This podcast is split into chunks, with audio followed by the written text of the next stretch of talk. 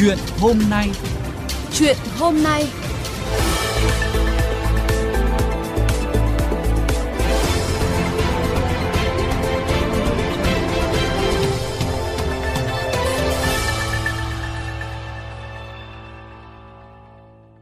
Thưa quý vị và các bạn, sự việc khóa tu mùa hè dành cho trẻ em ở chùa Cự Đà không đảm bảo an toàn trở thành trải nghiệm kinh hoàng của một đứa trẻ, cho thấy sự bế tắc của các gia đình đối với mùa hè của con trẻ. Nhà báo Phạm Trung Tuyến bình luận. Tôi không bất ngờ khi câu chuyện về trải nghiệm kinh hoàng từ khóa tu mùa hè ở chùa Cự Đà, bởi tôi cho rằng đó là chuyện tất yếu phải xảy ra. Nhà chùa, nhất là một ngôi chùa làng, vốn dĩ không phải là môi trường phù hợp với việc ăn ở, sinh hoạt và học tập của trẻ em. Trong một môi trường tận dụng hạ tầng dành cho việc tu tập của những người tu hành để làm dịch vụ thì rất khó đảm bảo các yêu cầu từ vệ sinh đến an toàn. Việc những đứa trẻ ghi danh vào chùa tham gia các khóa tu mùa hè rất khác với chuyện các ngôi chùa trong truyền thuyết là nơi tham gia vào hoạt động giáo dục. Khi tôi còn nhỏ, mùa hè cũng có những buổi lên chùa nghe sư thầy dạy luân lý, kể chuyện Đức Phật. Nhưng những buổi học ấy nó rất khác với những khóa tu, bởi chùa là chùa làng, sư thầy như một người hàng xóm, thân quen với gia đình, làng mạc nơi tôi ở.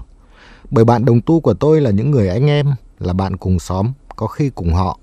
Chúng tôi giúp việc nhà chùa, nhà chùa gieo vào tâm trí chúng tôi những câu chuyện thú vị xa xôi. Nhưng tất cả đều dựa trên sự tự nguyện, tự nhiên, chứ không phải những khóa tu đóng tiền, nhà chùa làm dịch vụ với những đứa trẻ đến từ khắp nơi và không hề quen biết.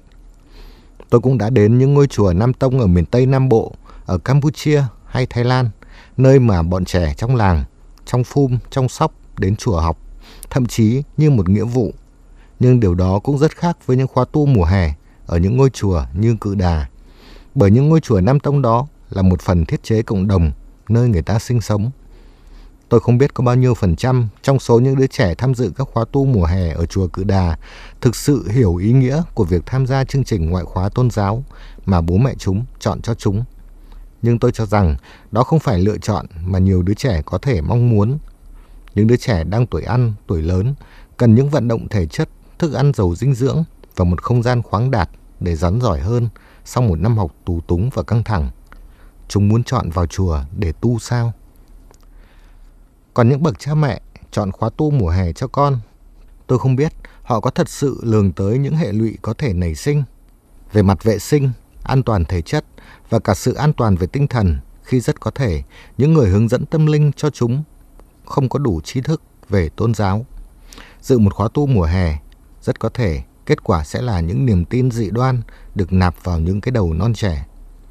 Vài năm trước, khi các con tôi còn nhỏ, tôi cũng từng nhận được những lời mời đưa con đi tham dự những khóa tu mùa hè. Và điều duy nhất khiến tôi nghĩ đến lựa chọn đó là coi khóa tu như một chương trình sinh hoạt hè ngoại khóa để lấp kín những ngày nghỉ hè của con trẻ khi bố mẹ còn bận rộn đi làm. Rất may là tôi có những lựa chọn khác, nhưng không phải gia đình nào cũng dễ dàng tìm được những lựa chọn khác cho mùa hè của con mình.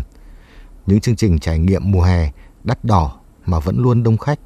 Những đứa trẻ mụ mị sau kỳ nghỉ hè vì nằm nhà chơi game sau những buổi học thêm con trẻ có quá ít lựa chọn cho kỳ nghỉ hè dài khi mà sinh hoạt cộng đồng cho trẻ nhỏ ở khu dân cư ngày càng hiếm hoi. Khi mà môi trường sống ngày càng trở nên mất an toàn cho sự phát triển tự nhiên của con trẻ. Khóa tu mùa hè, học kỳ quân đội không phải chỉ dấu cho sự đa dạng dịch vụ dành cho mùa hè của con trẻ, đó là chỉ dấu cho sự bế tắc mùa hè của cộng đồng.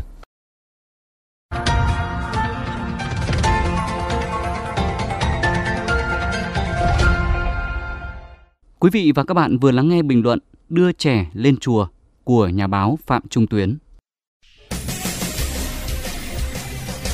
VOV Giao thông, kênh phát thanh dân sinh tương tác số 1 Việt Nam.